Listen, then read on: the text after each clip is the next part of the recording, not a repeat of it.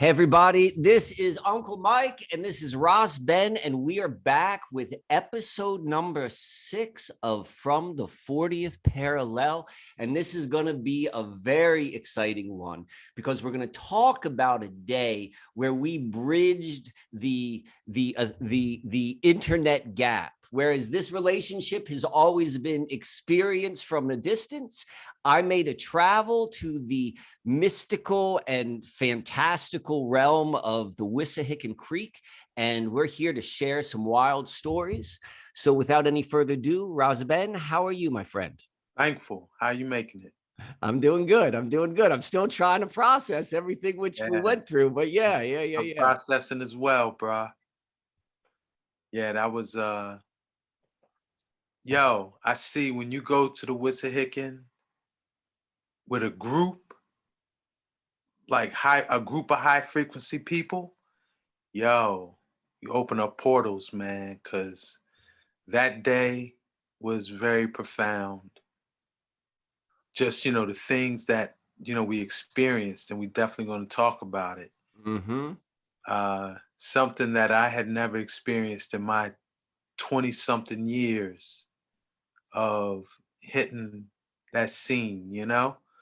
But then even afterwards, man, it's like I just felt this charge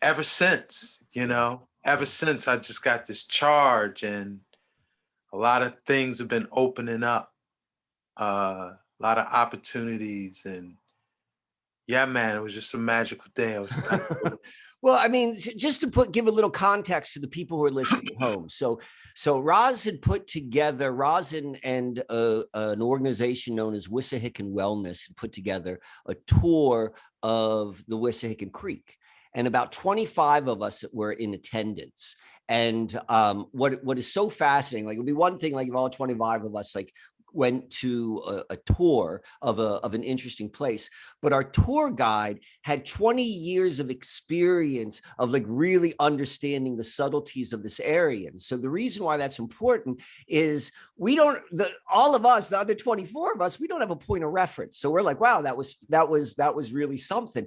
But but Roz has has the ability and is going to uh, illustrate for us that it was something special and, and i think we're planning on doing some more so uh, anyone who who is listening to this and is capable of making any future um, tour events like you, this is bigger than this is bigger than than just the description of, of walking in the woods.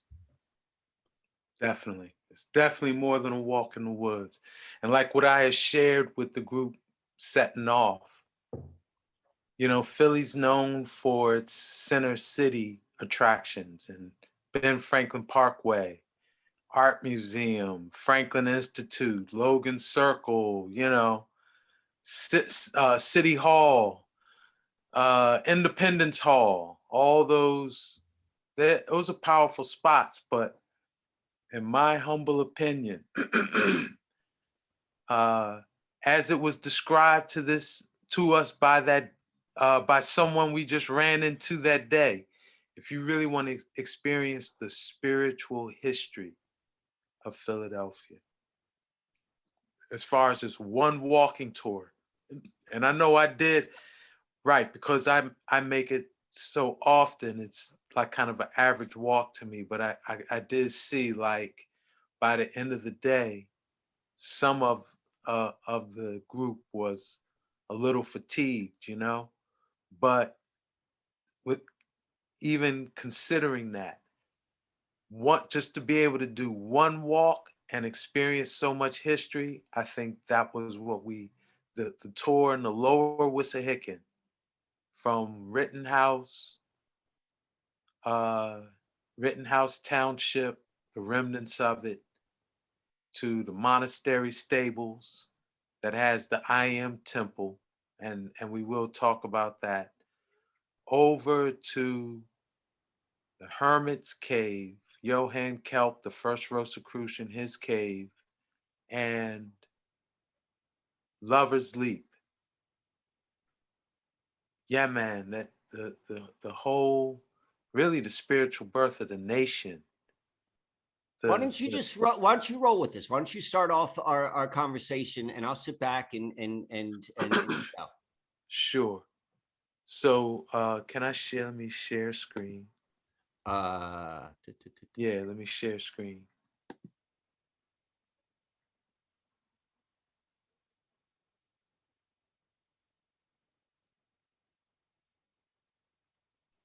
And uh, uh, do you have the ability? Oh, here we go. yes, we're good. All right, good.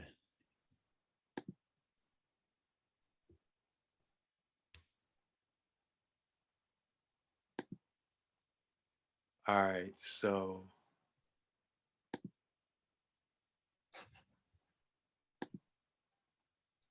our trip kind of centered around this character right here.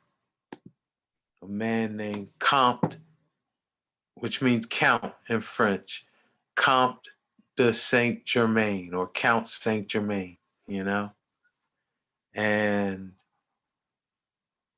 this guy is an uh clan well kind of looked at by let me see if I can find the adherents of the I am temple right?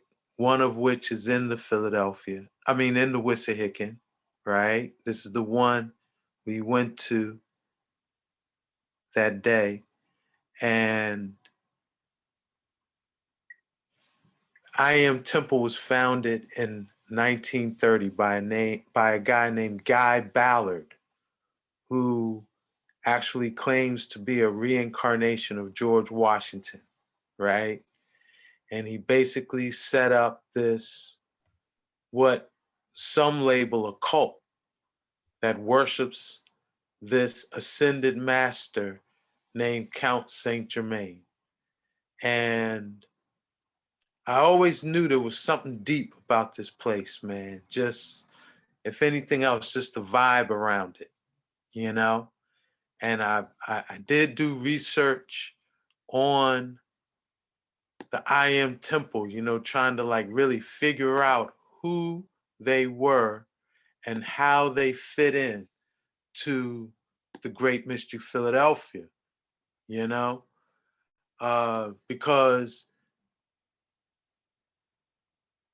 where this I Am Temple is at what's called the Monastery Stables in the Wissahickon. It's such a mystical power vortex scene, and this place holds uh, a, a, a, a high recognition in Lenape tradition. Uh, it's supposedly the field where naming ceremonies were conducted on the equinox, the, the vernal equinox. From the tradition that I heard, the Lenape would not, like, let's say a youth was born, you know, any other time before the equinox, they wouldn't receive a name until the equinox and that they would gather at this field and there receive their name. And I think this was is all tied into the fact that the Lenape uh, are called the grandfathers of humanity, you know, the elders of, of humanity, right? And the Wissahickon, this is some ancient land. This is land hundreds of millions of years older than Appalachia. And I'm not going to get all into the geology of it right now, but it's just ancient land. And so it would follow that the elders of humanity would settle on this ancient land, you know? Uh, and so where these monastery stables are, this is supposedly where the naming ceremonies, and I, I would imagine other significant ceremonies as well, would occur, you know? So this I am temple is right there. And I always knew something was up, but I couldn't I, I couldn't figure it out. and particularly with this guy Saint Germain, it just wasn't adding up, you know. Uh, but I was able to penetrate it. I was able to figure it out when I was actually doing research on New Orleans in the 1800s. And there was this account of a vampire, an immortal vampire named Jacques Saint Germain, right? And I will get into the details to it uh, a little later on, but the point is, once I saw that there was a vampire named Jacques Saint Germain, and I thought to myself, wow, what if we looked at the character associated with the I am temple, Comte Saint Germain, not so much as this ascended master that, you know, incarnates in different people throughout history, like has incarnated in different embodiments throughout history. But what if we look at him as an immortal vampire that just shifts up his identity every couple of hundred years, you know? Then everything about once I like had that subtle shift of perspective, everything about Saint Germain, the I Am Temple, and his connection to a specific historical event that occurred in the Wissahickon known as the consecration of George Washington, right? Everything fell in, into place, you know? So uh, this guy, Count Saint, I kind of mentioned this, that whole Saint Germain movement, right? It's headquartered out of Illinois, right? They have facilities in Dunsmuir, California, and Denver, Colorado. Now, what's interesting is they don't publicly speak about the I Am Temple in the Wissahickon, okay? At least not on their website. So again, it was founded by this guy named Guy Ballard in 1930. He claims to be a reincarnation of George Washington, and he says that Saint Germain is like this ascended master, you know? Uh, and as an ascended master, Saint Germain has had all of these different incarnations in which he is impacted the, you know, space time historical trajectory of humanity. First incarnation as this ruler of a golden age 50,000 years ago, centered in the Sahara Desert, then as a high priest of Atlantis 13,000 years ago, then again as the prophet Samuel. And here's where he gets his name, Uncle Sam. And, and, and the prophet Samuel is important biblically because he was the last of the Hebrew judges before the kings, you know, particularly David and Solomon. And as such, it was the prophet Samuel who anointed the kings, right? They also say this guy was uh, Saint Joseph, uh, father of Jesus and, you know, husband of Mary. They say he was Saint Alban, the first British martyr, right? They say he was Merlin. And why is that important? Is because Merlin is the anointer of the Arthurian kings. Okay? They say he was both Roger and Francis Bacon. And in my opinion, that would make him the embodiment of Prometheus, the giver of electric fire to humanity because it was their scientific methods handed to Ben Franklin that you know, opened up uh modern electronical age, you know. Uh Christopher Columbus, right? They they don't have it listed here, but the tradition says he was also Christian Rosenkreuz. Okay, so you know, we, we break it down in the Great Mystery Philadelphia that Christian Rosenkreuz is semi-historical, semi-mythical, probably more mythical than historical.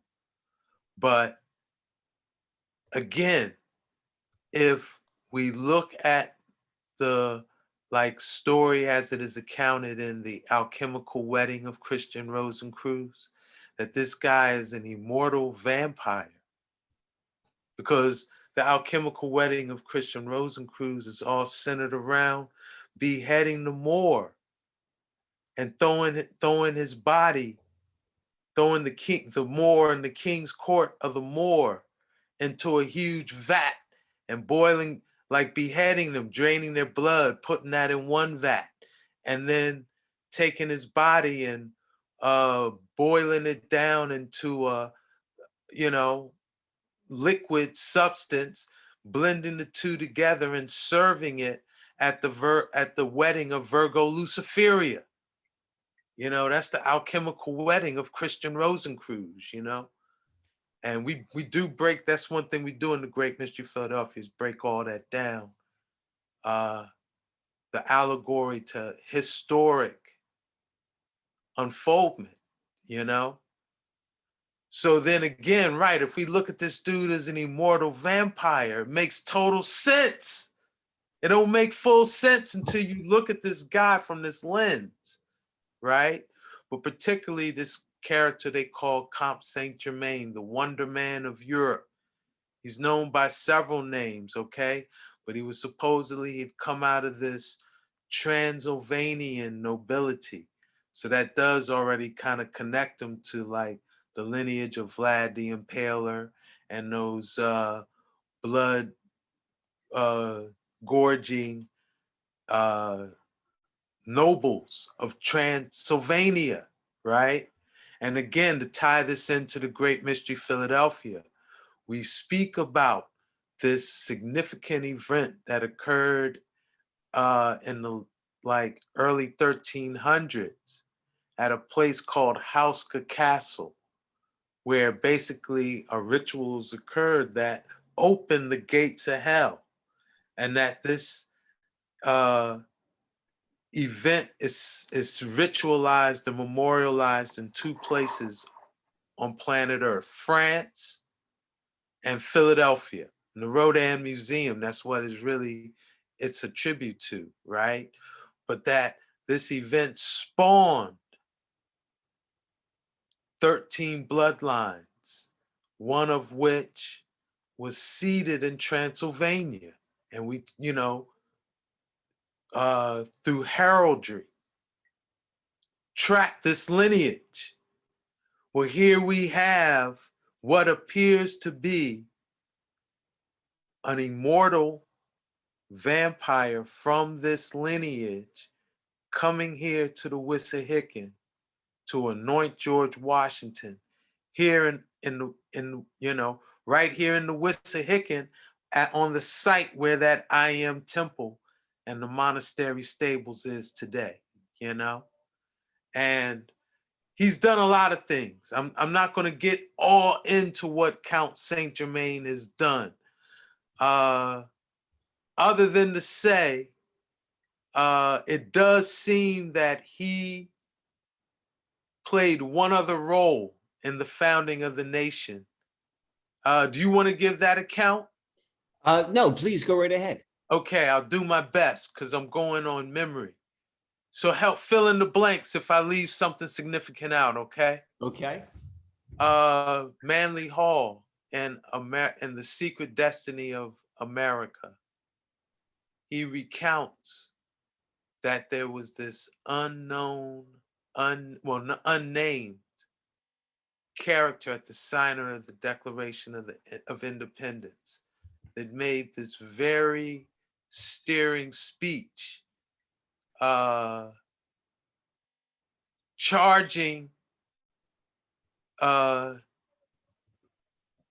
you know, the the the, the, the those there to found the nation, you know, and it seems like this guy was more than likely Comte Saint Germain.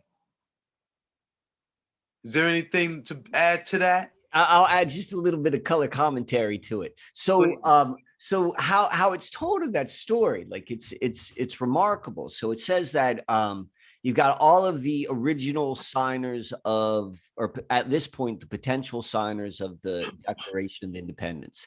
At which point you're basically saying, like, uh, I'm putting my name out there.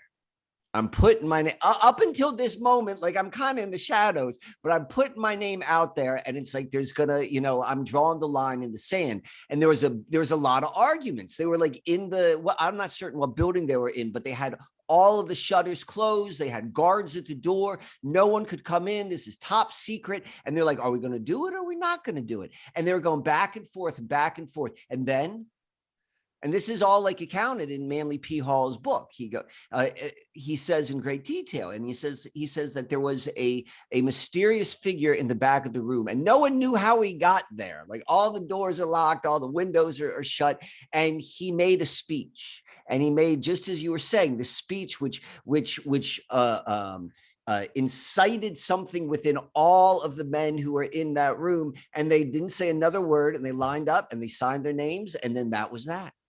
Mm. And when you put that story in in concert or in in like a, a, a greater a greater perspective with the consecration of, of George Washington, like what happened in that story, and then also like what you're saying with the history of the anointing of kings, uh, that have followed this uh, Saint Germain story through, you know, the history which you just laid out. You know, it's there's this consistency that we're seeing, Yeah. and it's and it's told from multiple perspectives. multiple perspectives yes so uh the one thing i will uh i will quote voltaire his one line about this comte saint germain kind of says it all he was a contemporary of this guy in french uh you know highbrow society the count de saint germain is a man who was never born who will never die and who knows everything. Okay. So before I get into the George Washington piece and the consecration, I do want to let's go through this account of this dude named Jacques Saint Germain in New Orleans because this is what made it all click for me, right? So this is, uh, if I'm recalling correctly, we're now in the uh 1800s okay? And let me see yeah. All right and then you have this uh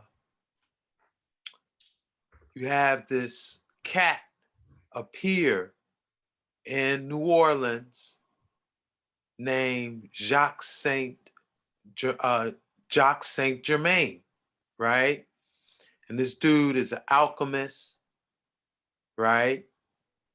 He's, and what I mean by that, he was putting on these lavish parties because he could just transform a janky diamond, a janky, uh, blemished diamond into like a perfect gem. He could transmute lead to gold, right? So he was, you know, pouring wealth into the noble caste down in New Orleans, right? Throwing these lavish parties, just increasing the wealth abundantly. So, of course, he was very popular, right? He was putting on these uh, elaborate feasts of which he would never eat, right? He would only drink this red concoction out of this goblet. Okay.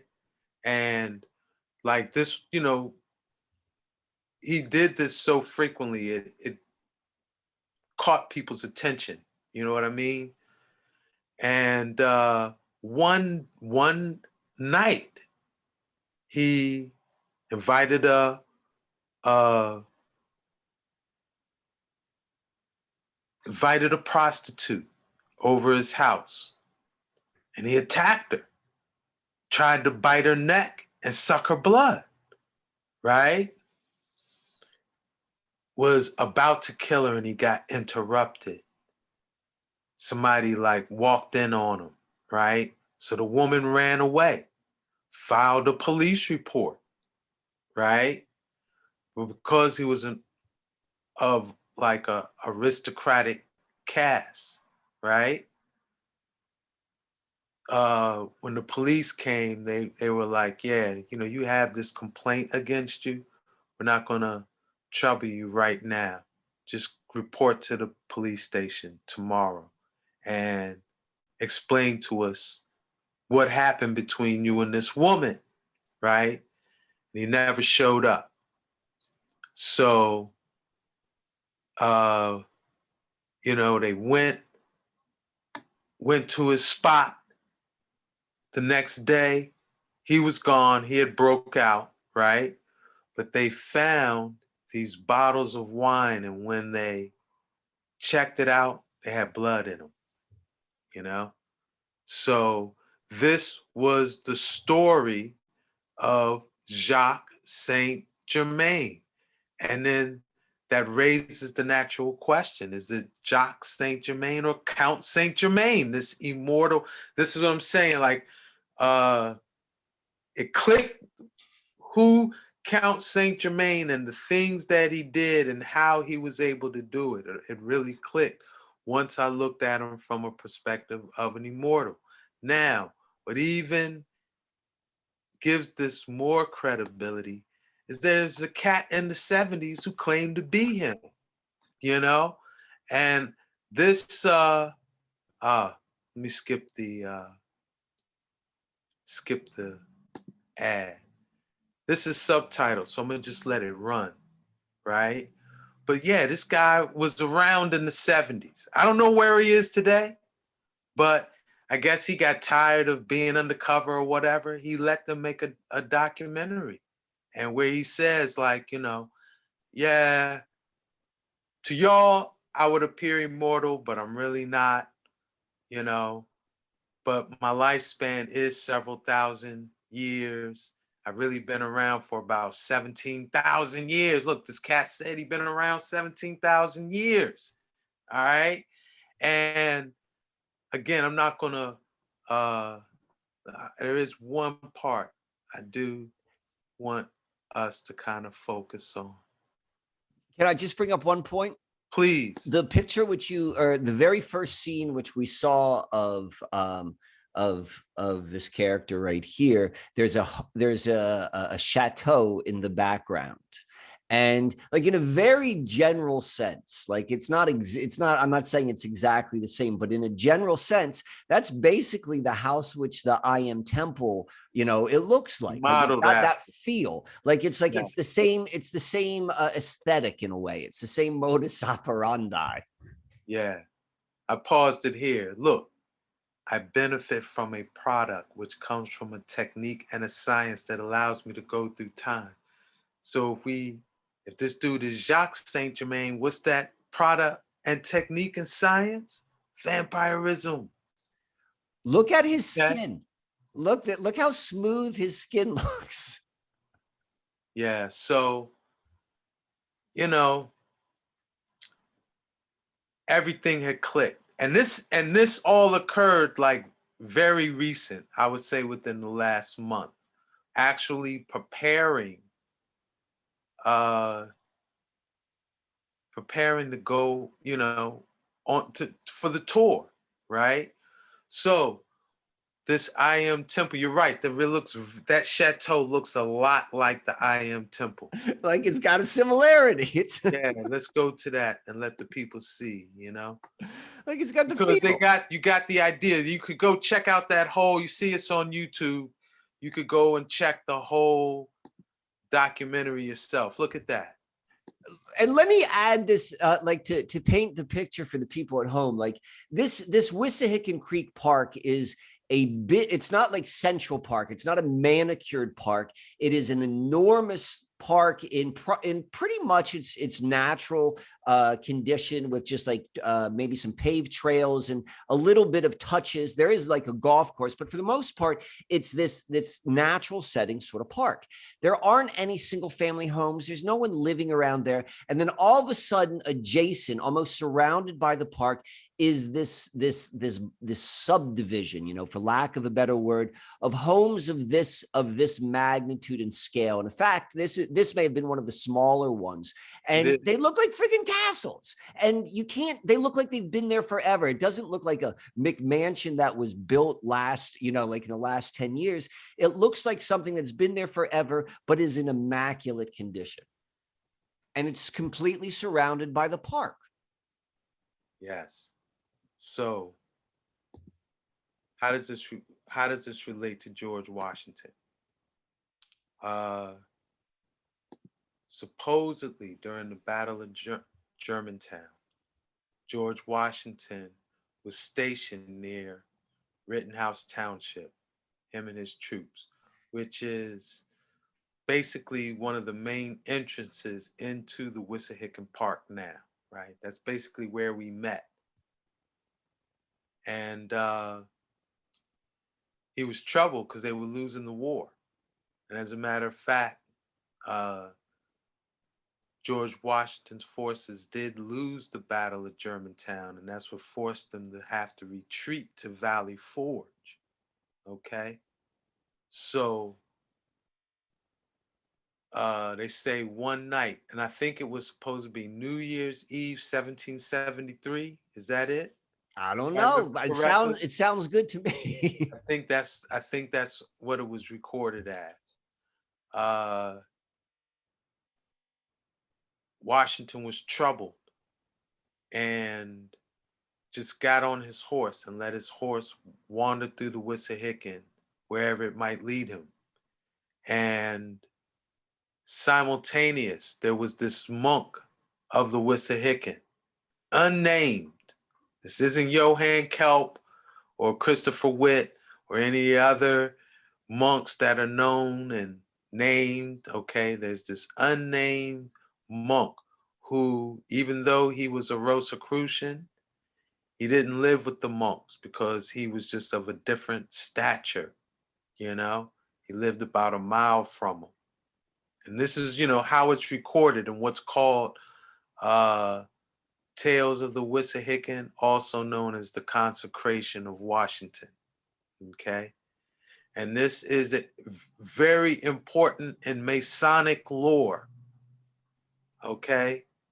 This is and and in Masonic tradition, because of this story, they say the Wissahickon is to masonry as the Ganges is to the Hindu.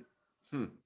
Is what they say in Masonic lore, as far as where they how they value the Wissahickon because of this story. Because it was said that uh, simultaneously this unnamed monk sensed Washington was coming and charged two children that were with him. One was a little boy to get gather a sword, and the other was a little girl to gather this anointing oil. And George Washington walked right up on him. This is the tradition, right? And supposedly, this uh, unnamed Wissahickon Rosicrucian monk, you know, anointed. It's like, yo, you're the, you're gonna be the uh, one that leads freedom from the tyrants in the tyrannical kings, create a land of freedom, da da da da da da. Anointed him, took the sword, kind of blessed him, put a laurel wreath, not a crown, but a laurel wreath uh, upon his head. And, you know, this was what was called the consecration of Washington. And why this is significant is because, of course, the War of Independence was framed around freedom from kingship, right? And so you couldn't have the crowning of the leader of, an, of the new country, Hmm. but still you wanted some quote unquote divine anointment and appointment, right? So thus you have the consecration of George Washington, where this was this act or this event was supposed to divinely anoint George Washington. And I think why the monastery stables was chosen again is because just like the Lenape, why they would wouldn't name a youth until the equinox to come here, gather here, to tap into the anciency of this land. You know, Washington and and and this unnamed monk, they were using using all the momentum of that as a part of this divine anointment and appointment, you know? So, you know, uh, yeah, this is where this event occurred.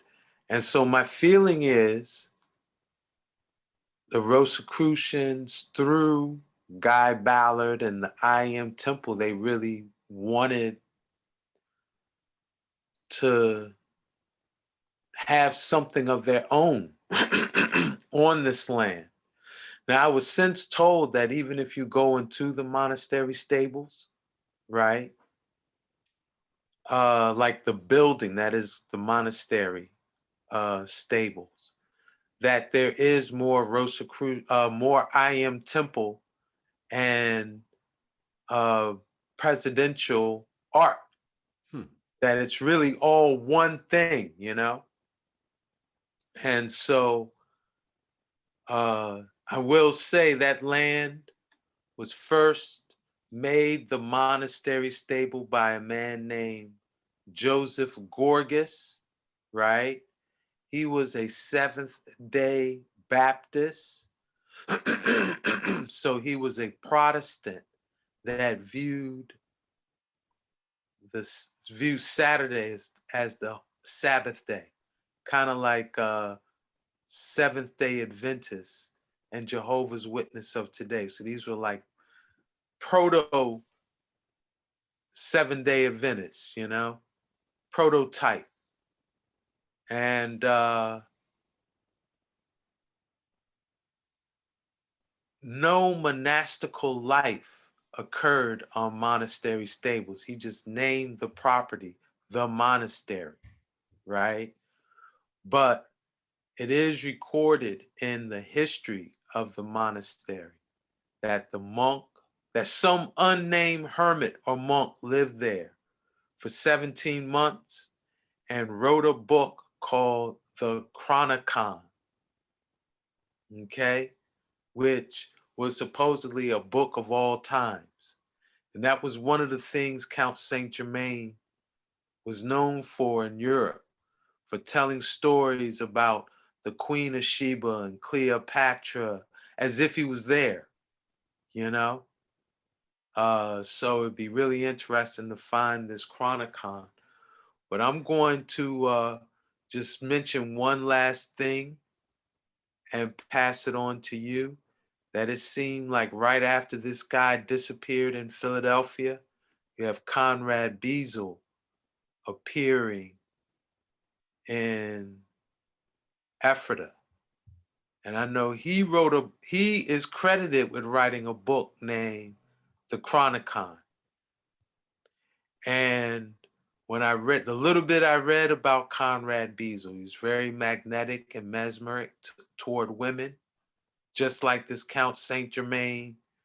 He was full of verve and, you know, like physical verve as well as like you know, just super well learned, like uh, Comte Saint Germain, very musically inclined, like this Comte Saint Germain, you know. So, you know.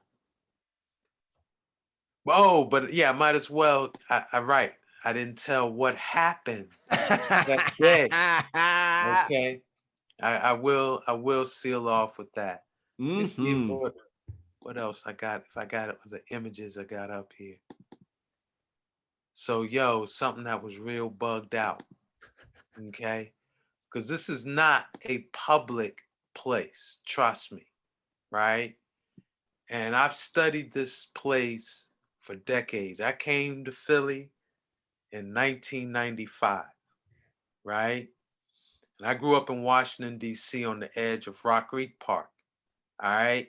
I don't know if you were up on that song, uh, Doing It in the Park. Doing It in the Park. All right, yo. That I, I grew up in Rock Creek Park in that generation, okay? I grew up doing it in the park, okay?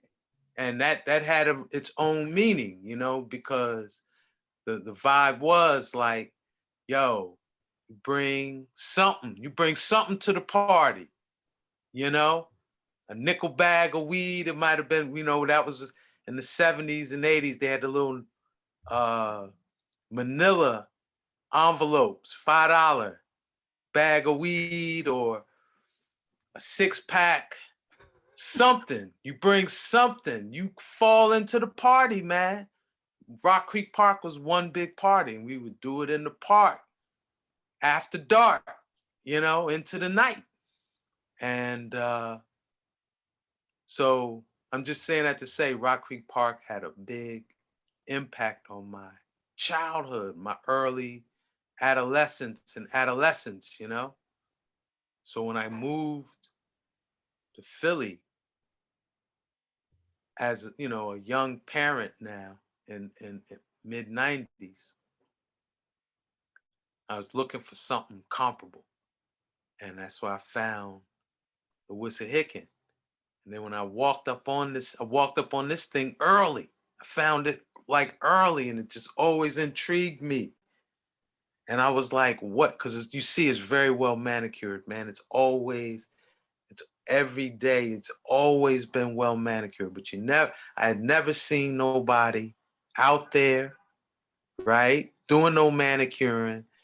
I would come Sundays, all different times of the day. Like, is this a church? You know, like who's show who's coming here to to worship? Come here. I was like, all right, well, maybe they're uh they honor Saturday as the Sabbath. I come Saturdays. I come, maybe they Sufi. I come Fridays, right? Never would see anyone. I'd come day, I'd come night. And I'm talking decades.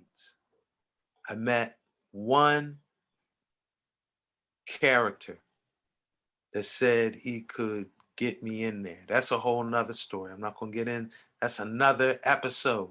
All right. uh, but outside of that, and and this is what I'm telling you, man. Since 1995, I've never seen no activity, nobody, not even no cars parked around it, right? Because if you are, because I even got to set the stage. I told the group, I was like, look, because you can't really access this thing from the woods. It's in the woods, but you got to actually leave the park, walk down this street that I described like Wisteria Lane, you know, to get to. So I told them, like, look, this isn't no place you really gonna want to be and talking and standing around, but you got to see it. Get your cameras ready. We're gonna walk, take the shot, get your images, and then we're gonna uh, go back to this, go back into the woods, to the field where I told you I think those uh, Lenape naming ceremonies would occur, and that's where we're going to resume the discussion. You know, so some of the group was a little wearier than the others. So I told those that were with me, y'all go ahead because you can't miss it. You know, it's going to stand out what it is y'all are to see and to get your image, right? And I wanted to make sure some that were in the back would see where they had to make a turn. I didn't want to like lose no one, right? So by time I'm walking up, first off, I knew something was different because there was three cars parked in front. I had never seen that before. And we should say that we, we went on Earth Day, right? This was what, April 22nd. So it was Earth Day. Bam, there's three cars out front. I was like, why I, I said this to myself. I was like, man, I never seen seen that before, right? And as we walking up, we see the gates opening up. And the the what what did he say he was? The uh The caretaker. the caretaker. The caretaker came out, and it was interesting. Now, I was recounted this because he spoke with the group a lot more than he spoke with me. Because again, I I was uh, waiting for one, right? But he had told him that, uh, right, he was the gatekeeper. The I Am Temple. He gave a brief history, I think, dealing with Guy Ballard. Uh, said that this spot was bought in the 50s from a cartoonist, I think he said, a famous cartoonist. And that uh, uh, he affirmed that Count Saint Germain was the one who anointed George Washington in the uh, account of, you know, uh, the consecration of Washington, right? But by time Mike and myself walk up, because they were like state like they ran down, they was like, yo, Ross Ben, Mike, y'all gotta come hear this boy. He was just saying what y'all was saying, like everything, you know. Uh, you gotta come hear him. And they told him, like, yo, you gotta talk to our guide because he just uh said everything you were affirming, right? When we got up there, he flipped his story. He was like, nah, actually, it wasn't uh, Saint Germain who consecrated Washington. It was a man named Erdenheim. And I meant to research this guy before we came on today. I didn't get a chance to, but he said it was a man named Erdenheim. And so I just thought that was very interesting. I wish I could speak on who Erdenheim is. I can't, right? But yeah, he flipped up his story once he saw myself and Mike. Like, you know, like he wasn't going to be the one that that sourced that to us, you know? Uh but I just took it as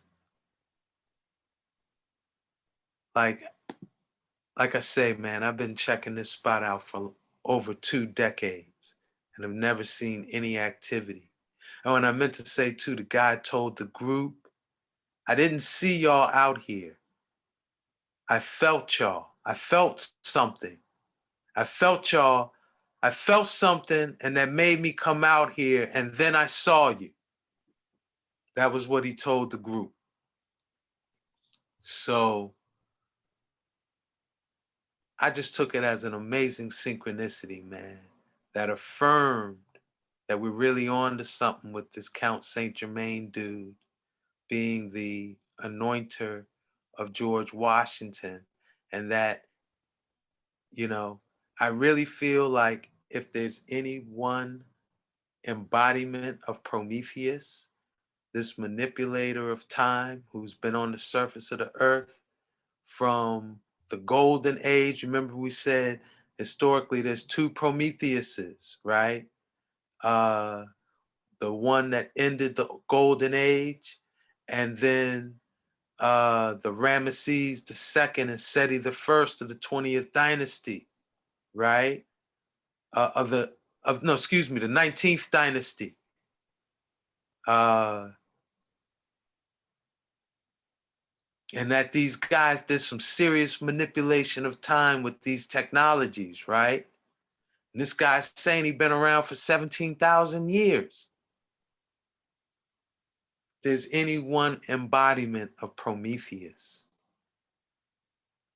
You know, it's, it's Count Saint Germain. And I think, uh, again, because we know with any mystery, particularly the great mystery Philadelphia, once you answer one question, a dozen more pop up. You know what I mean? That's what the whole rabbit hole phenomenon is all about. So uh I know there's more I gotta penetrate on this, you know, before I can articulate it in a clear fullness. But I think this dude is the master manipulator of time, you know. All right. Is there anything else? I think that's that's enough, bro. I think that's good. That was that was uh um I was like, I'm listening to you tell the story. I'm like, is he not gonna tell him about the guy who came out? And then like suddenly, like you're I got it, I got it. How can I forget? It was yeah. uh it was a uh um it was a a unbelievably wild day. And like we're not even like talking about like what like was happening to the folks afterwards, like internally, but I'm going to go and tell my my account of the day and I think this is going to be a very a very um insightful uh um reflection of like what we were kind of stepping into. Like for me the to, for me like before all of the things that have happened on the land is like it's the land and i'm like well what is that those are the questions i like to ask like what what what actually is this thing we're walking on and like how does that impact experience and so forth so um without any further ado i'm going to begin my presentation right here all right. Can you see this? Yes. All right. Where are we? All right. So uh, this is here. So I want to begin with this. Uh, this is kind of how I uh, I, look at the Wissahickon Park. Um, there are these, you know, circles within circles. It's just a diagram to explain an idea, but in the the core of it is this geological history, and not so much like you know this is Pangea or this is the oldest land, and like that in itself is the interest that fact points to something greater and that's the mystery like i'm not certain what it points to but it's pointing to something so then built on top of that is understanding the lenape history that happened upon it and all of the all of the whatever had been occurring in what we now think of as, as Philadelphia prior to the arrival of, of um, the most recent arrival of people from Europe. Uh, and then on top of that, we then have the Rosicrucian history, like on Wissahickon Park. And then on top of that, and that started like, you know, uh, in the late 1600s. And then it starts getting real interesting with the main mainstream U.S. history of the the Battle of Germantown, like that happened in the same spot. And then on top of that is where we get this kind of Masonic story of the consecration of George Washington. Like all of these, like each in themselves, like a really significant sort of thing. They all are grounded on this. So uh that is kind of the perspective um, I took away from my time with you. Uh, and then also this um, embedded in Wissahickon Park is mystery, wonder, death, and double crossing. We didn't go hmm. much into those stories, but a lot of um, a lot of your presentations in the past and what you shared with us as we walk the land um, had to deal with uh, a lot of like the William Penn sort of stuff and and you know death and double crossings. So with that being said, the day begins. I'm super excited to come and do this. Like, you know, up until the day before, I didn't know if it was going to happen. I was like, I don't know about this. I don't know about that. All these loose, loose uh, um, ends, but then like everything falls in place. And I'm coming out to to Wissahickon. It's about 90 minutes away from from where I lived. So here's a little bit of uh, insight into into Mike's world. So uh, this is one of the ways I start the day. This is a picture from my own private from my own private uh, uh, notebook. And each day, like I don't follow the calendar, I have my own. And so I follow and I convert it. I convert it from like the lunar phase. And so these are my weeks. They're not seven days, they're based upon the quarters.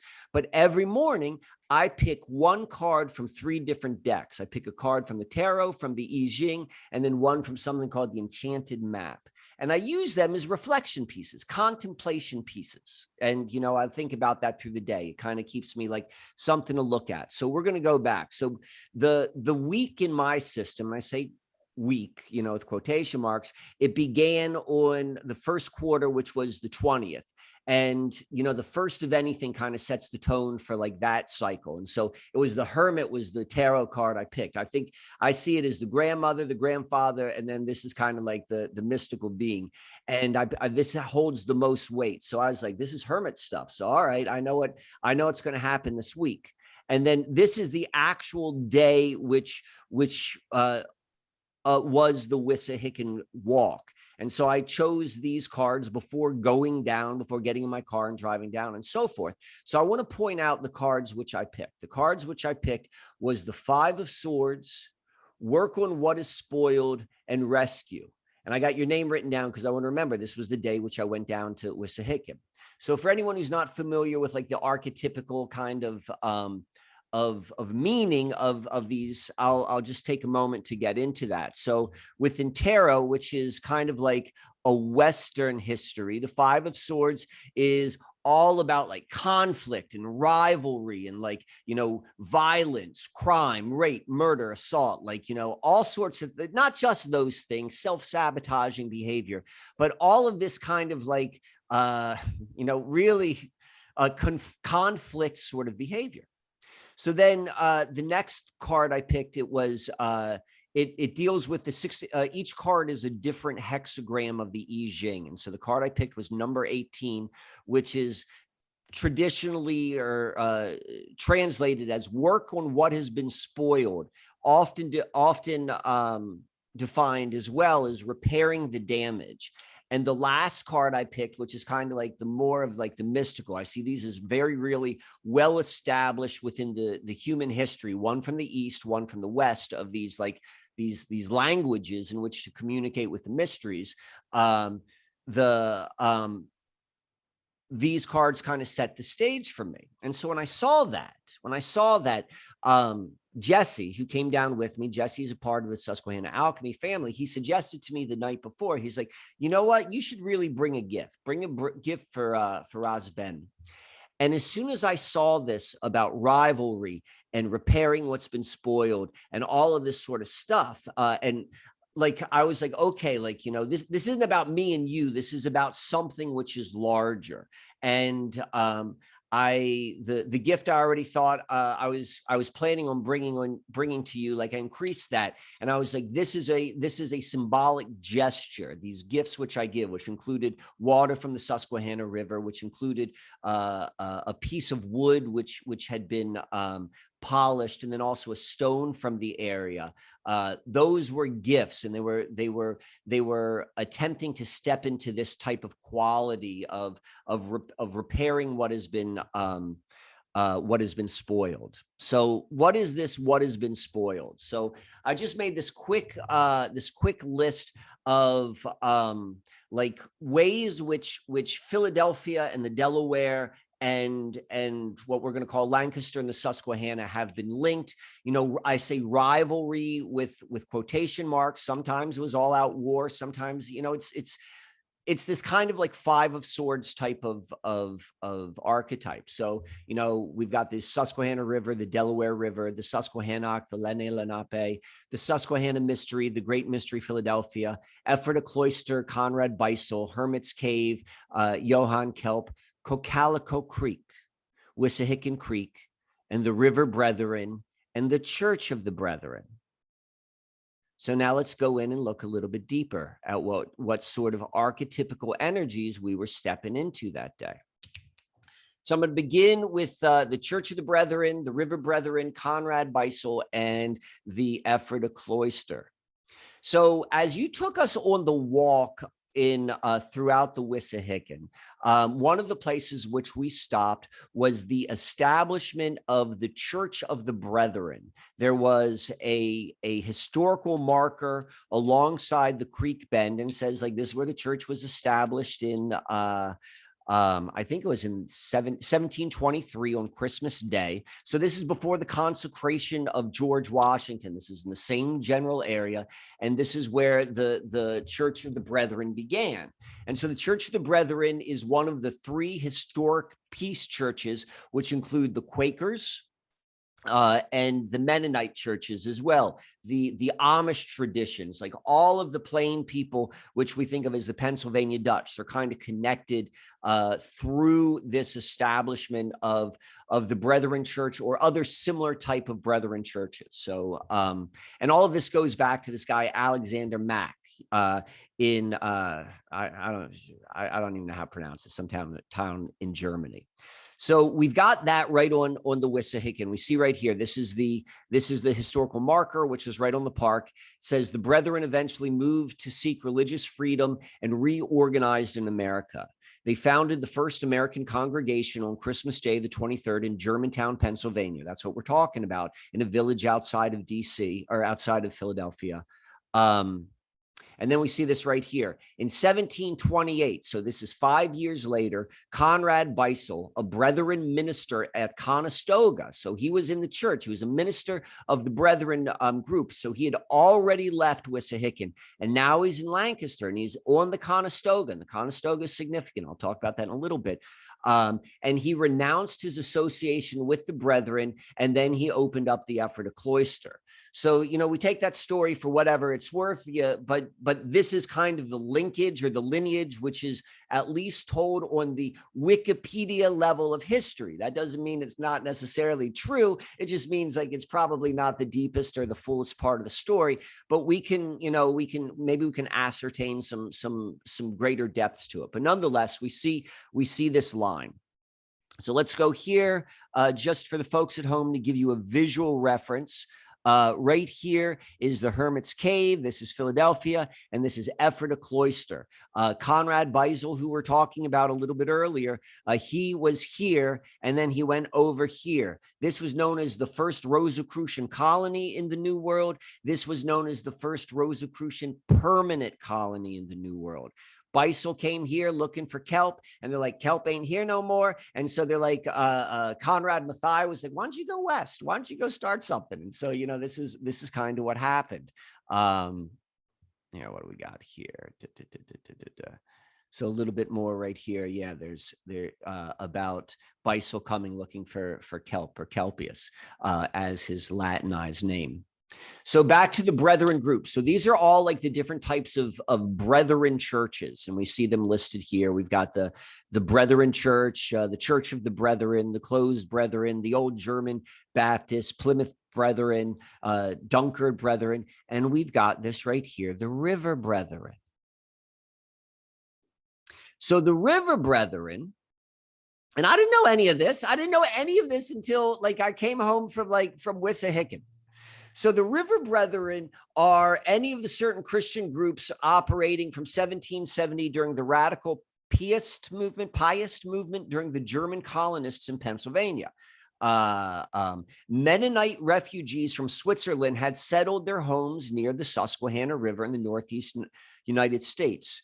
Their religious guides, Jacob and John Engel, joined with the revival, and their followers were often known by their locality, a group of brethren from north of Marietta, Pennsylvania.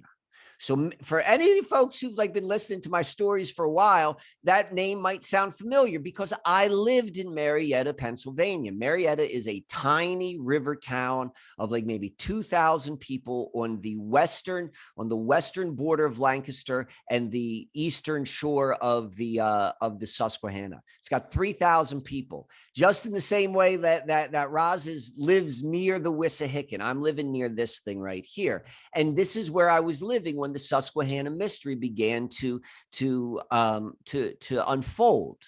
So the initial spiritual leader of the River Brethren was Martin Boehm. and uh, who was excluded from the Mennonite church. And then he became a bishop of the Church of the United Brethren in Christ.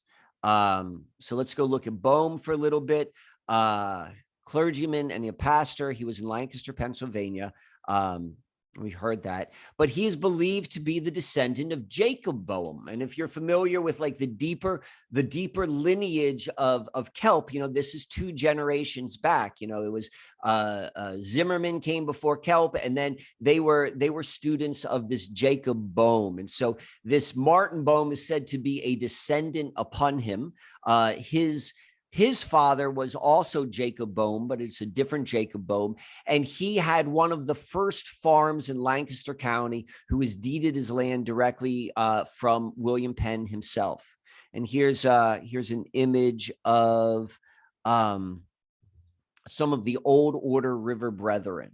Uh, I'm going to take one moment just to tell this, like, you know, like a little asterisk. I had the opportunity two years ago to work on an Amish hemp farm. It was half Amish, half English. And that is like very, very rare for something like that. I'm not a farmer, but like, you know, the opportunity presented itself. And it was one of the richest, most interesting experiences to be able to work side by side within within that community. But nonetheless, I'm going to go back to where we are. So here we go.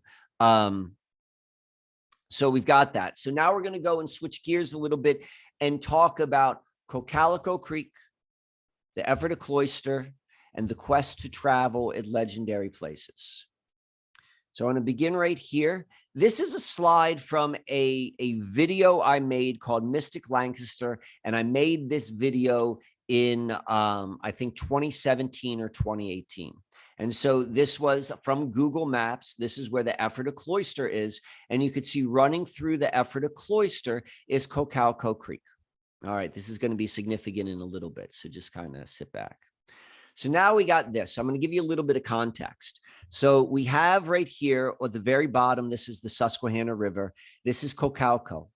This is the creek, Cocalico Creek. It goes all the way down here. It goes through Ephrata. This is the source of the Cocalico Creek. The Ephrata Cloister is right here. And then it um, it dies into the Conestoga. The Conestoga has a rich influence on the unfolding of the American story.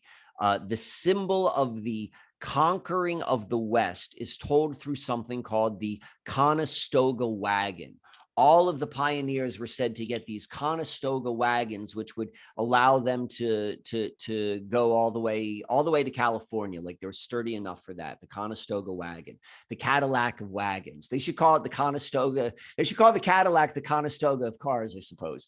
But nonetheless, this is the area where it came from, and this is also where it said that Beissel owned the Conestoga. It's the name of a river. It's also the name of a um, of of a location. This is where where Beissel first was a a, a pastor within the Church of the Brethren. Uh, the very first private rocket. We think of SpaceX as a private rocket um, company, but the first one was called, I think it's called like the S Space Services International was out of Houston, but their very first rocket, which they did for private space launch, it was called the Conestoga. You know, the the stogie for like a like a cigar, that's from Conestoga. Like Conestoga's uh, as a concept as a concept or as a word it's it's it's within the uh the collective is just basically the point i'm trying to make.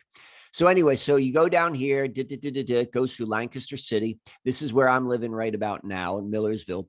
And then it empties into the susquehanna right here at something called safe harbor. This is what's known as safe harbor. And this is where we find the susquehanna petroglyphs so we have on this, we have starting right here. This is the beginning point, and by stream, by water, you will go all the way down to the petroglyphs. Um, a lot of the research I show is from the very beginning of Jamestown. They're pointing to these petroglyphs. They're pointing, this is right on the 40th parallel. This is like probably like two miles downstream from like 40 degrees, zero minutes, zero seconds. So, all right. So this is why Cocalico is so interesting. So Cocalico is a um, it is an uh, uh, an Algonquin word, and it means place of serpents or the place where the the snakes sleep. And this is the surface, or this is the the location in which the uh, the source location of the Cocalico Creek. Now, I've not been here. This is a slide put together by Paul Nevin. I saw he gave me permission to use his his his presentation slides, but he says um, when you are on this boulder field, you can hear the water underneath, and it's got this very, very unusual sound, almost like kind of unsettling because you hear all of the water and the acoustics of of what the underground and how it works through these these um, these boulder fields. But we're going to come back to this land in a moment. So what's interesting is Cocalico is phonetically very similar to Coacalco, which is a Nahuatl word totally different language family and in traditional like understanding of of like you know different language families they should have nothing to do with one another. And it has the same meaning. Coacalco is the house of snake and cocalco mountain is very significant within a lot of the uh the the, the aztec and other mesoamerican creation myths because it's said in cocalco that this is where this is where it all began. This is where it all began and so, uh, you know, we can see a little bit more here, um, you know, where that comes from, Cocalico Creek. Lanat, they say here it's, it's, you know, snake dens, um, you know, what we're talking about, what you said before, the original people. And then this is a location in the state of Mexico at the House of Snake. Um, this was municipality was inhabited by the Toltec people.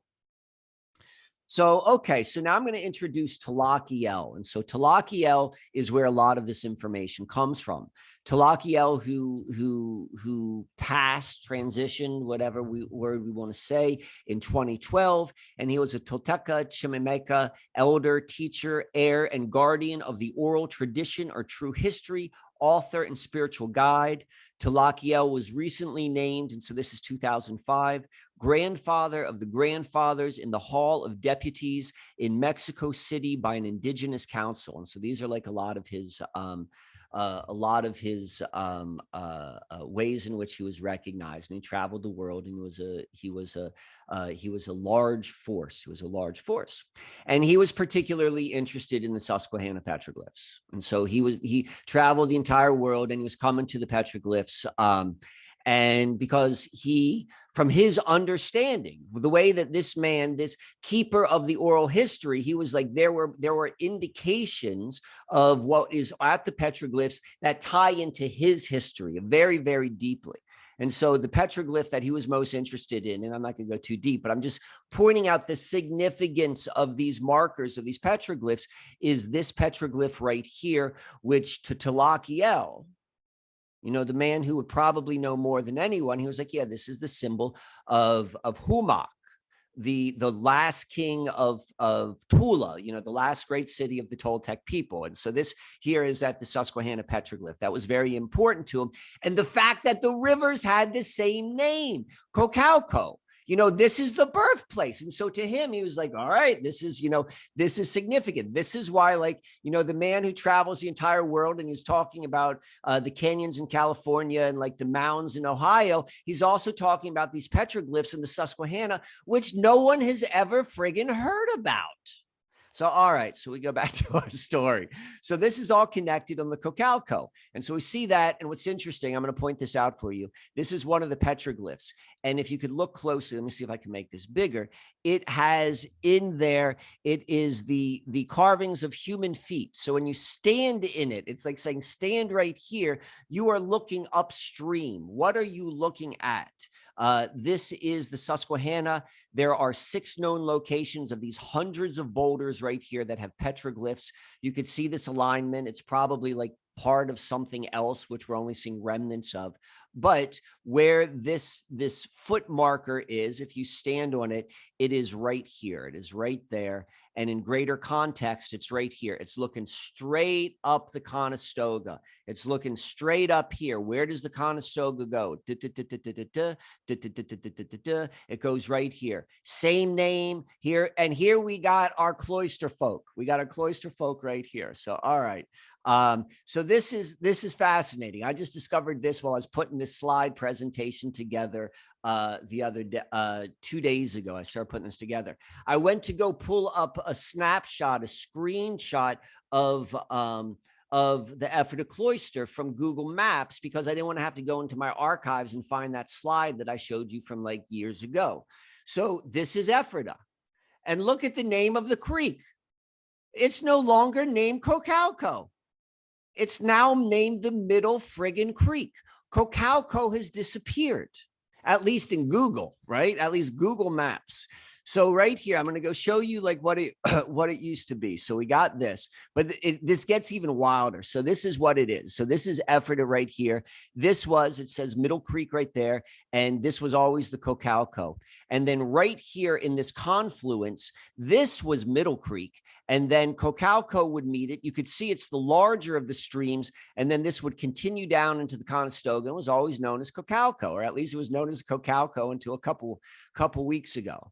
But now the way it's being presented is this. This is that same, those three streams coming together. This is the skinny one. This is the traditional Mil Middle Creek. This is what was known as Cocalico. And now it's all known as Middle Creek. Like this makes no friggin' sense whatsoever. But um, Cocalico is taken off the Google. You know, you read that into whatever it is. They still kind of have it this way at, uh, listed on Wikipedia. I kind of look at them as very similar in terms of how information is is disseminated. So, okay, so we're going to go a little bit deeper. So we've got, um, I realize I skipped a major part of the story, but I'm going to add into it in a moment. So we're going to finish with, we're going to finish with um, the Cocalico Creek. Uh, we see this, that they changed the name. They changed it to Middle Creek. They changed it to Middle Creek. Um, and we, uh, uh, we see the Middle Creek. So the question becomes, what is the friggin' Middle Creek? Is there anything significant? And there actually is. There's something very, very significant. If we look right here, this is Ephrata. Right up here is called the Middle Creek Wildlife Management um, Area. And there's this lake right here. It's not a natural lake. It was a dammed lake. This is where um, the, the Middle Creek came down from here and the Cocalico came from here, but they came from the same general area. So, all right. So we talked about we talked about here in Cocalico how there is the these rocks where they have this hum, they have this sound, which is which is um, uh, uh, obviously unusual and uncommon.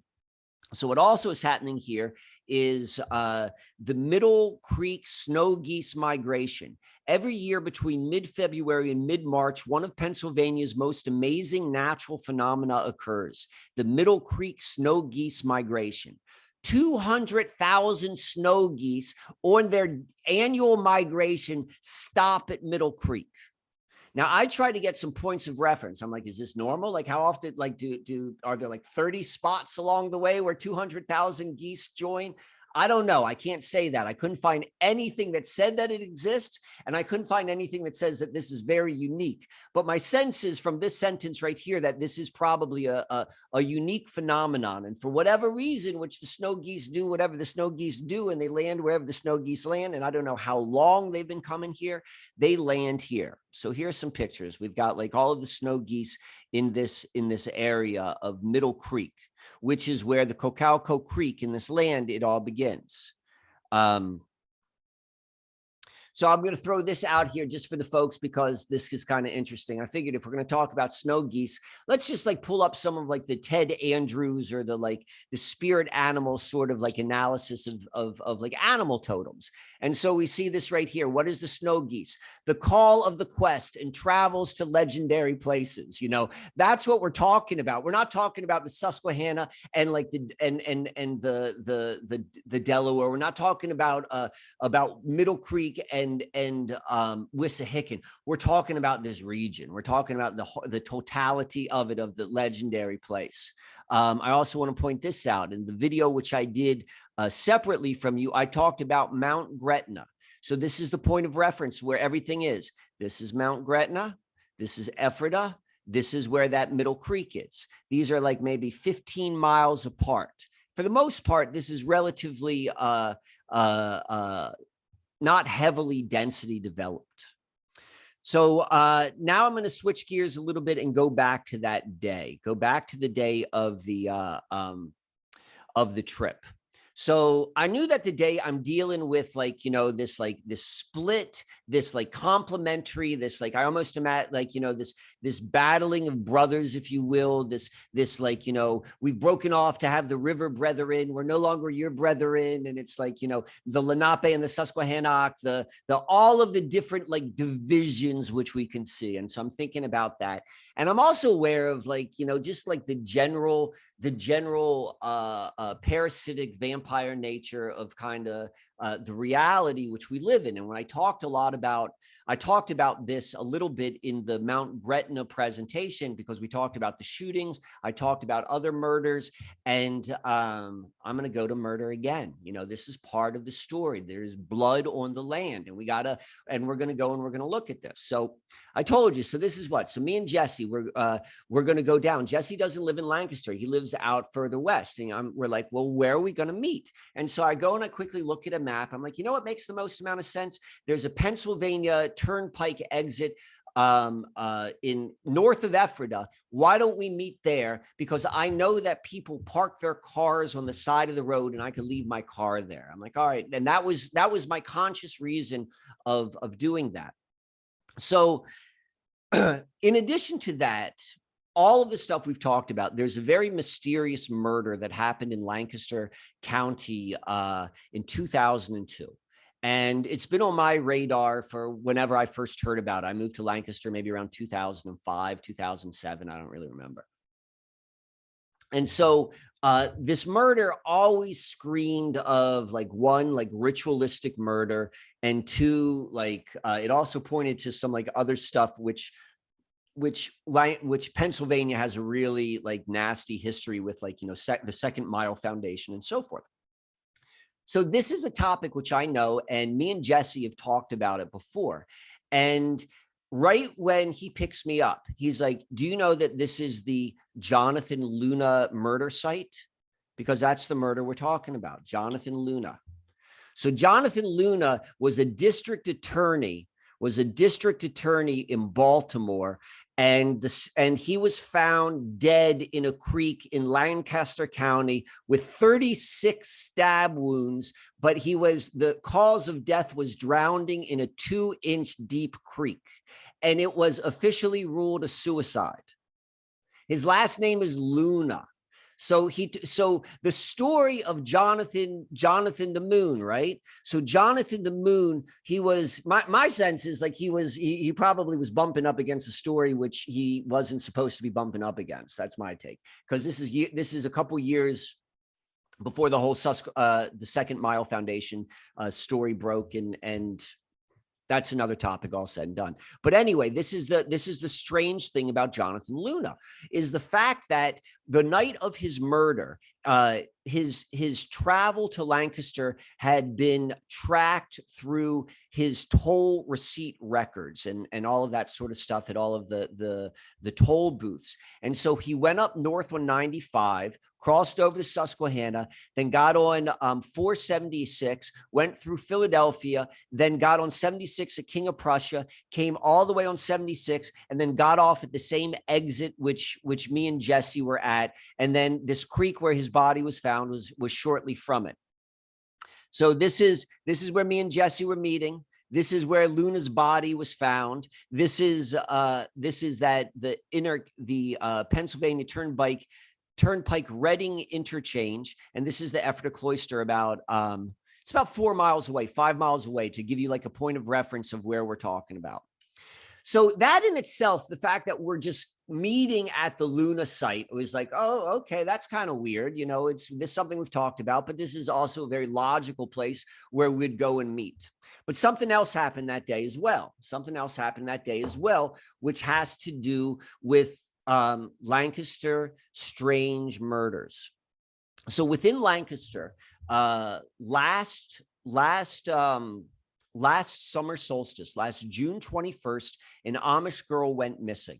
And this is very, very, very uncommon and very rare and she was kidnapped and it became an enormous story here in lancaster and it was picked up on the national news as well and i and the reason i say that is like the amount of energy which it had like it had an energy which was able to to move outside of the immediate area. So um her her her uh, story had even though the news cycle had moved on like the the the community of lancaster never let up. Like you know i would go everywhere and and you'd always see the flyers of her and it was like a you know it was it's it's a tough story you know? Anytime someone is missing and and it's strange like when you think of like the amish community it's very very unusual.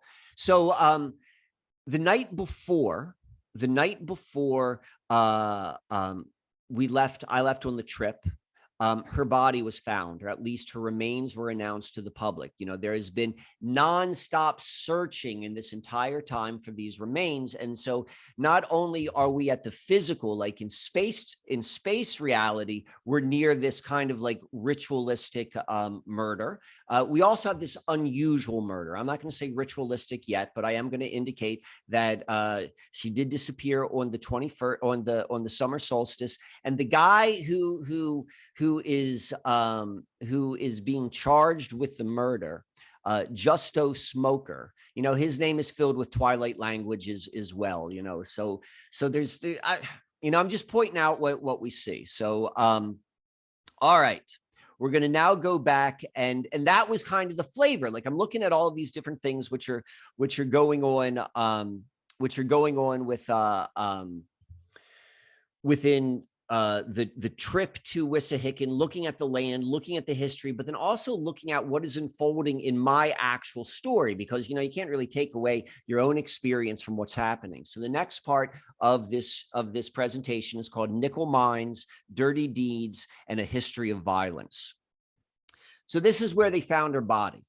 So they found they found uh, the Amish woman's body, Linda Stoltzfoos.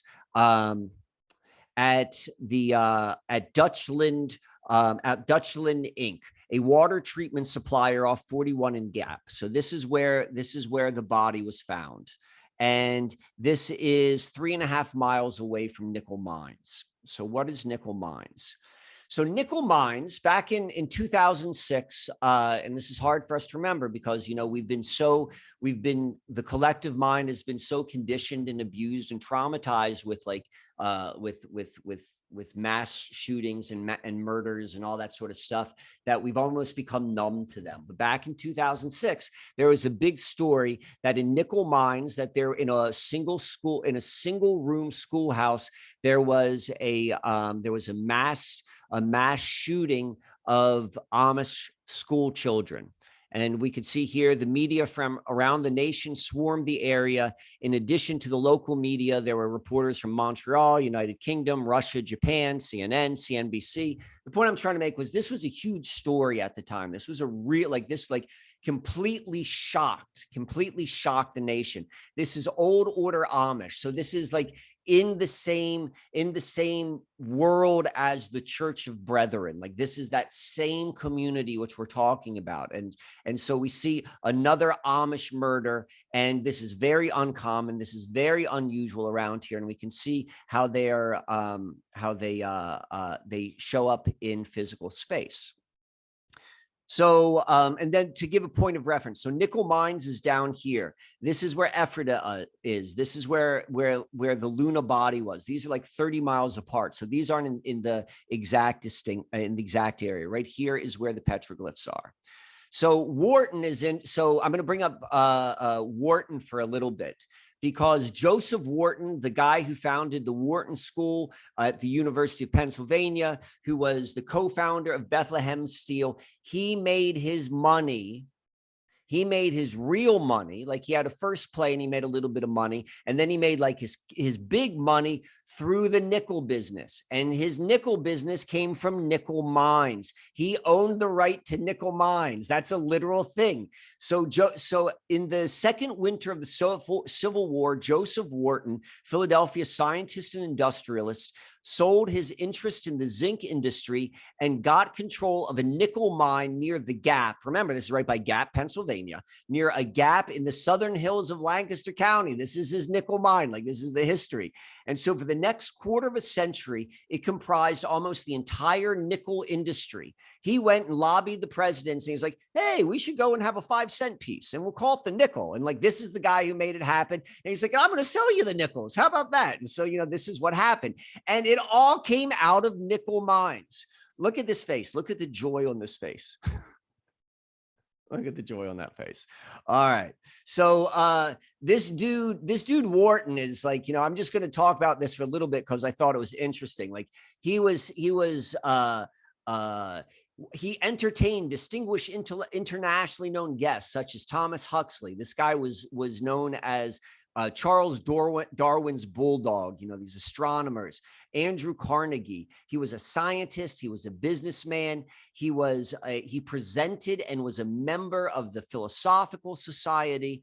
Um, he was, uh, and also, so his grandmother, uh, Hannah Rodman. I don't know if that's of the same Rodman of which we know Hillary Rodman Clinton. It, it very well could be, but I couldn't confirm that but he comes from this this lineage of Thomas Cornell. And so these are all of the people are said to come from this Thomas Cornell. Uh, everyone from like the the I believe was his grandson or Ezra, who was the founder of Cornell University, a signer of Declaration of of Independence, but then also Bill Gates, Jimmy Carter, Richard Nixon, uh, um, Bobby Graham, John Kerry, Amelia Earhart, Josh Rosen, Lizzie friggin' Borden had her axe. Like all of these people come from this guy. Like you know, this is this is a, this is a one of those lineages which we've never heard of, but like plays a big part in the background. So all of that is connected in this area, in and in the mineral world in between these two rivers. So, um, so uh uh, Bethlehem Steel, which he was the founder of, um, they eventually bought out Lackawanna Steel. And Lackawanna Steel was a steel company out of Scranton. And this is just kind of a small thing, but I want to go and, and bring this into the conversation. These steel companies were immensely competitive. They did not like each other. US Steel, Bethlehem Steel, Lackawanna Steel. And when Lackawanna Steel fell on hard times and their biggest competitor had to buy them out, that wasn't well received. I mean, these are these are these are dominating mindset individuals. So when you're bought out, like you're not happy about it. And uh, and if you're unaware of this, you know, folks at home, like uh, Scranton is uh, uh, you know what? Watch that movie, um, The Irishman. It's all about the Scranton crime family. It's the biggest crime family. La Cosa Nostra is about you don't know anything. So if you think you know something, you're not. That's what you're supposed to know. Like the the the, the crime families that are behind the scenes are the big ones. This is all out of Scranton, and they ran. You know, it just makes sense that you know their biggest industry is going to be tied with it. So there's there's a there's a hit mentality tied into all of this as well. So um, I'm building up to something. So what do we have here? This is where it starts getting really friggin' weird, my folks. All right. So Joseph Biden claims to have heard gunshots from the Lancaster Amish school shooting. Joseph Biden is on record saying he was vice president at the time. This story came out in 2013. He said, and he, it was at a, a, a, presentation to the Council of Mayors when he was vice president. He was like, Yeah, I was in earshot of the Amish school shooting. And so that is written off by the, the media. It's like, oh, that's just Joe using exaggeration to make a point. I think that the guy was in earshot of the Lancaster shooting. Joe Biden's a Scranton boy.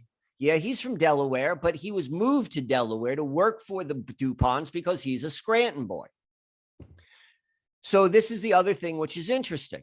So our um, Linda Stoltzfoos, she disappeared June 21st, 20, 2020.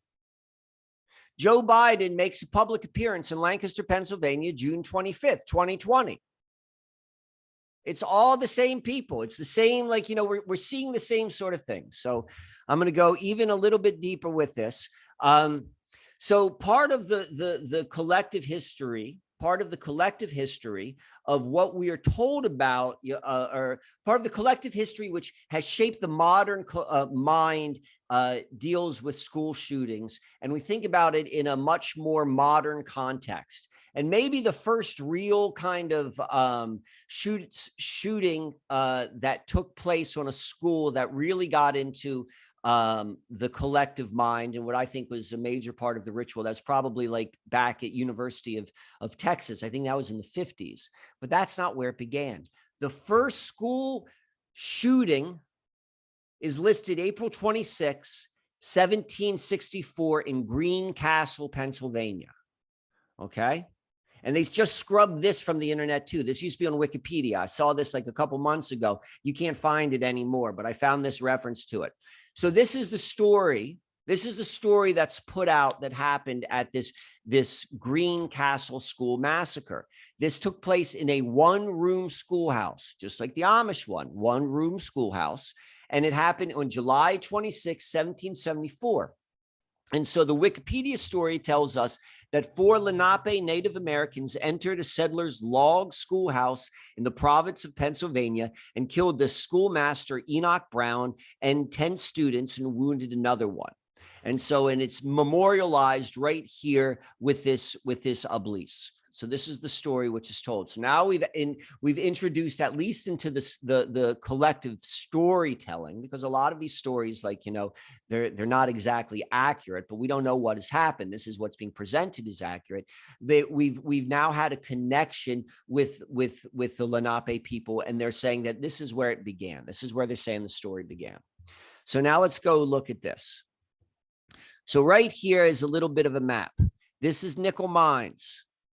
This right here is Greencastle, single schoolhouse killing, single schoolhouse killing, you know, and this is by a guy whose initials are CC. His name was Carl Charles Roberts, you know, another three named killer who like has all sorts of strange sort of things around him and on the day of his shooting like you know woke up and was different than any other day. But anyway so let's go look at this. We're going to follow this line. What does this line connect? So first well, let's see where this line crosses the susquehanna. You could see if you look closely right here see if i could zoom in.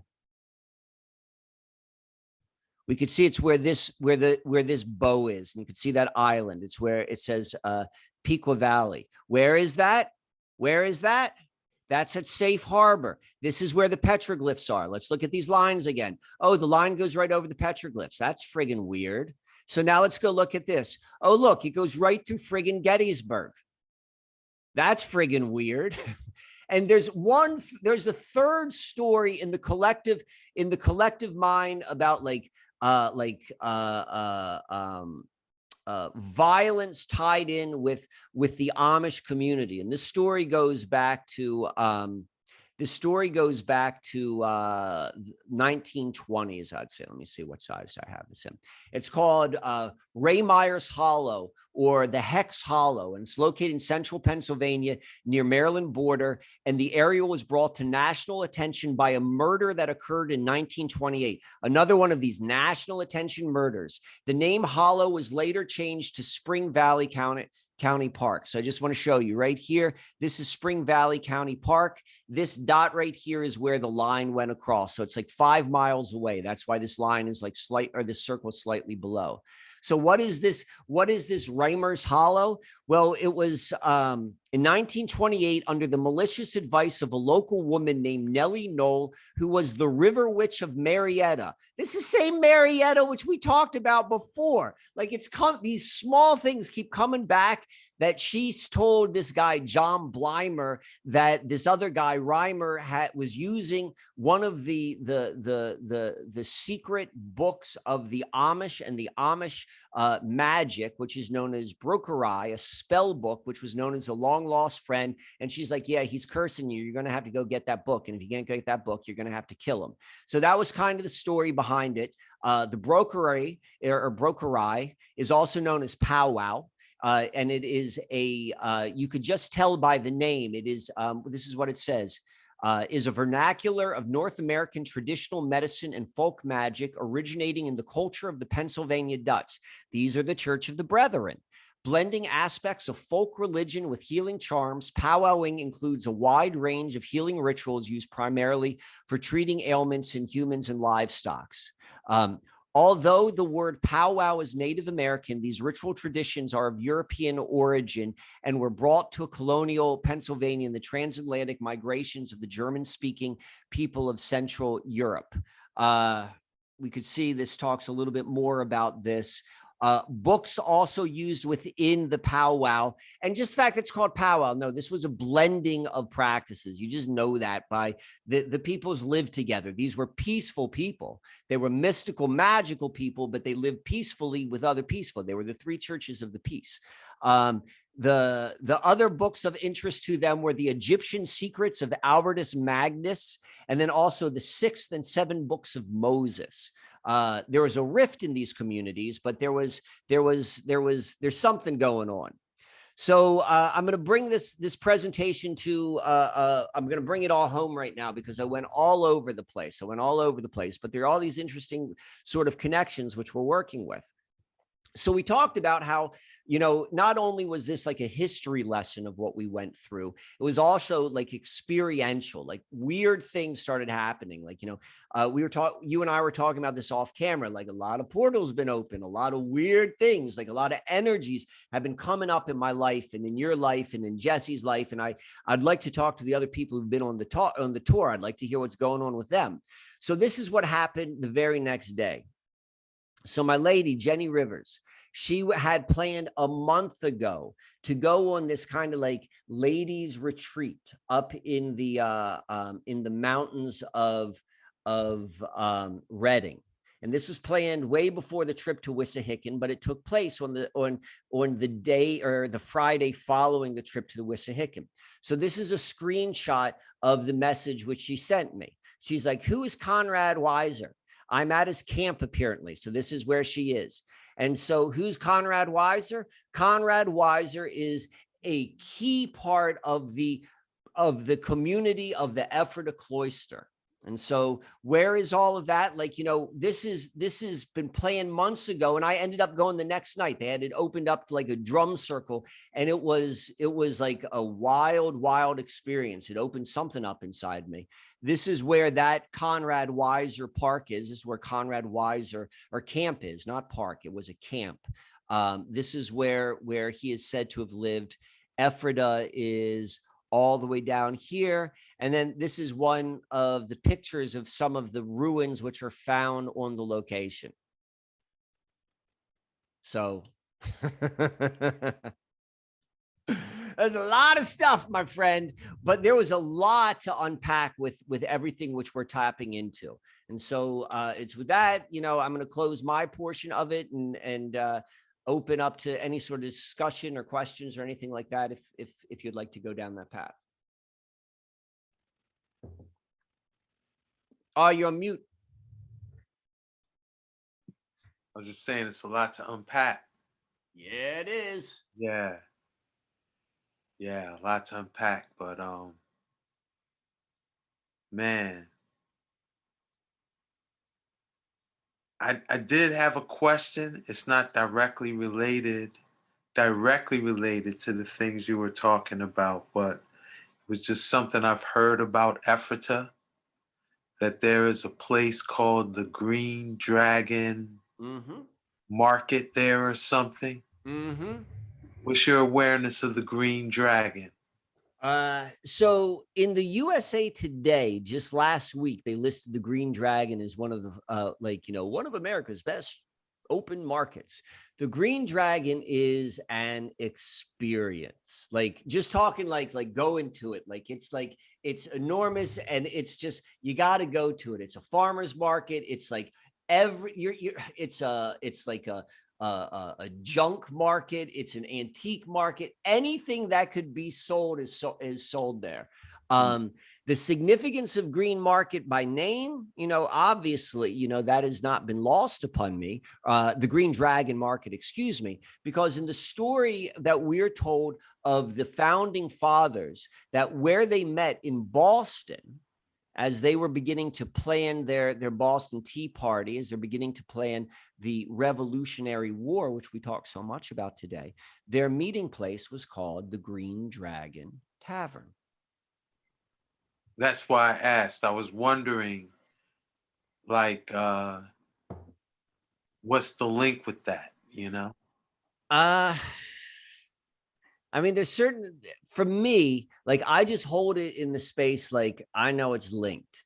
I uh, haven't spent enough time um, going there. I'm not really certain. Um, I don't like going. Uh, I get it. I don't. Feel, Mike personally doesn't feel comfortable up around those areas, uh, and so I don't spend a lot of time there. Uh, I like Marietta. I like that part of uh, Lancaster, southern Lancaster near the petroglyphs. I love how that feels. Um, that area just is not appealing to me. So I, mean, I, get the geomancy uh, on lock there. Ain't no natural vibes flowing. So when you get there, your frequency's jammed up. got that right. Yeah. you got that right. So I don't go there. So I'm just like, all right, there's a green dragon. I'm gonna not go to the green dragon.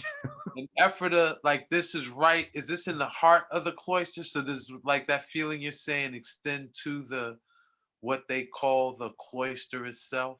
so the cloister is like uh um uh, I think it's closed right now, but it's a historical place. Let's say it's like three acres, two acres. There's like a main road, Route 322, that goes right through Ephrata. And Ephrata's kind of like it's a charming town. And it's like it's kind of high up in the hills in Lancaster. Uh, it's got like nice views. And like if you were to go to Ephrata Cloister, you would like walk through the door, you'd park your car, and you would see like all the how uh, all of the buildings that are still in place. And so it's like a tourist destination. The Green Dragon is probably like three or four miles outside of like the main Ephrata, um, like downtown area, and it's it's it's considered Ephrata in terms of um, like postal, but not necessarily. You're not going to walk from one to the other. And could you pull up your map and show where these things in relation to High Point? You didn't. uh All right. All right. Let me try. Let me let me start with this one. Uh if I can find that. So um nope. All right, I'm gonna go with this. Uh this is Ephrata right here. I'm gonna make this bigger.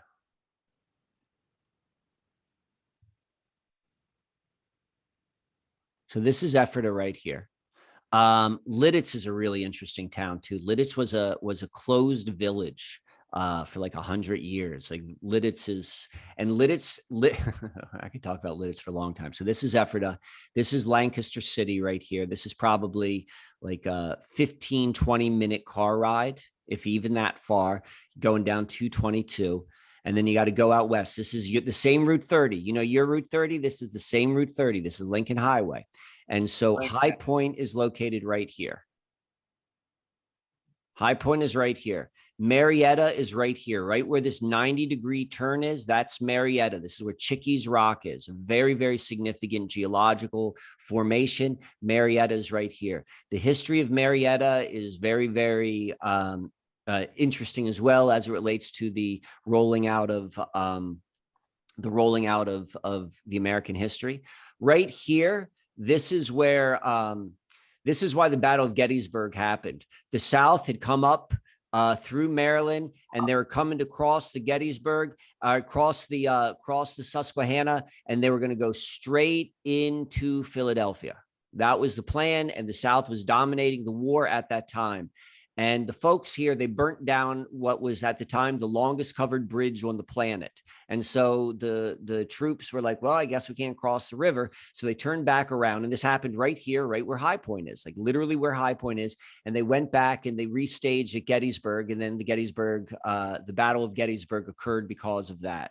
Uh, this is probably maybe about a 35, 40 minute car ride. And then right here, right here is where the petroglyphs are.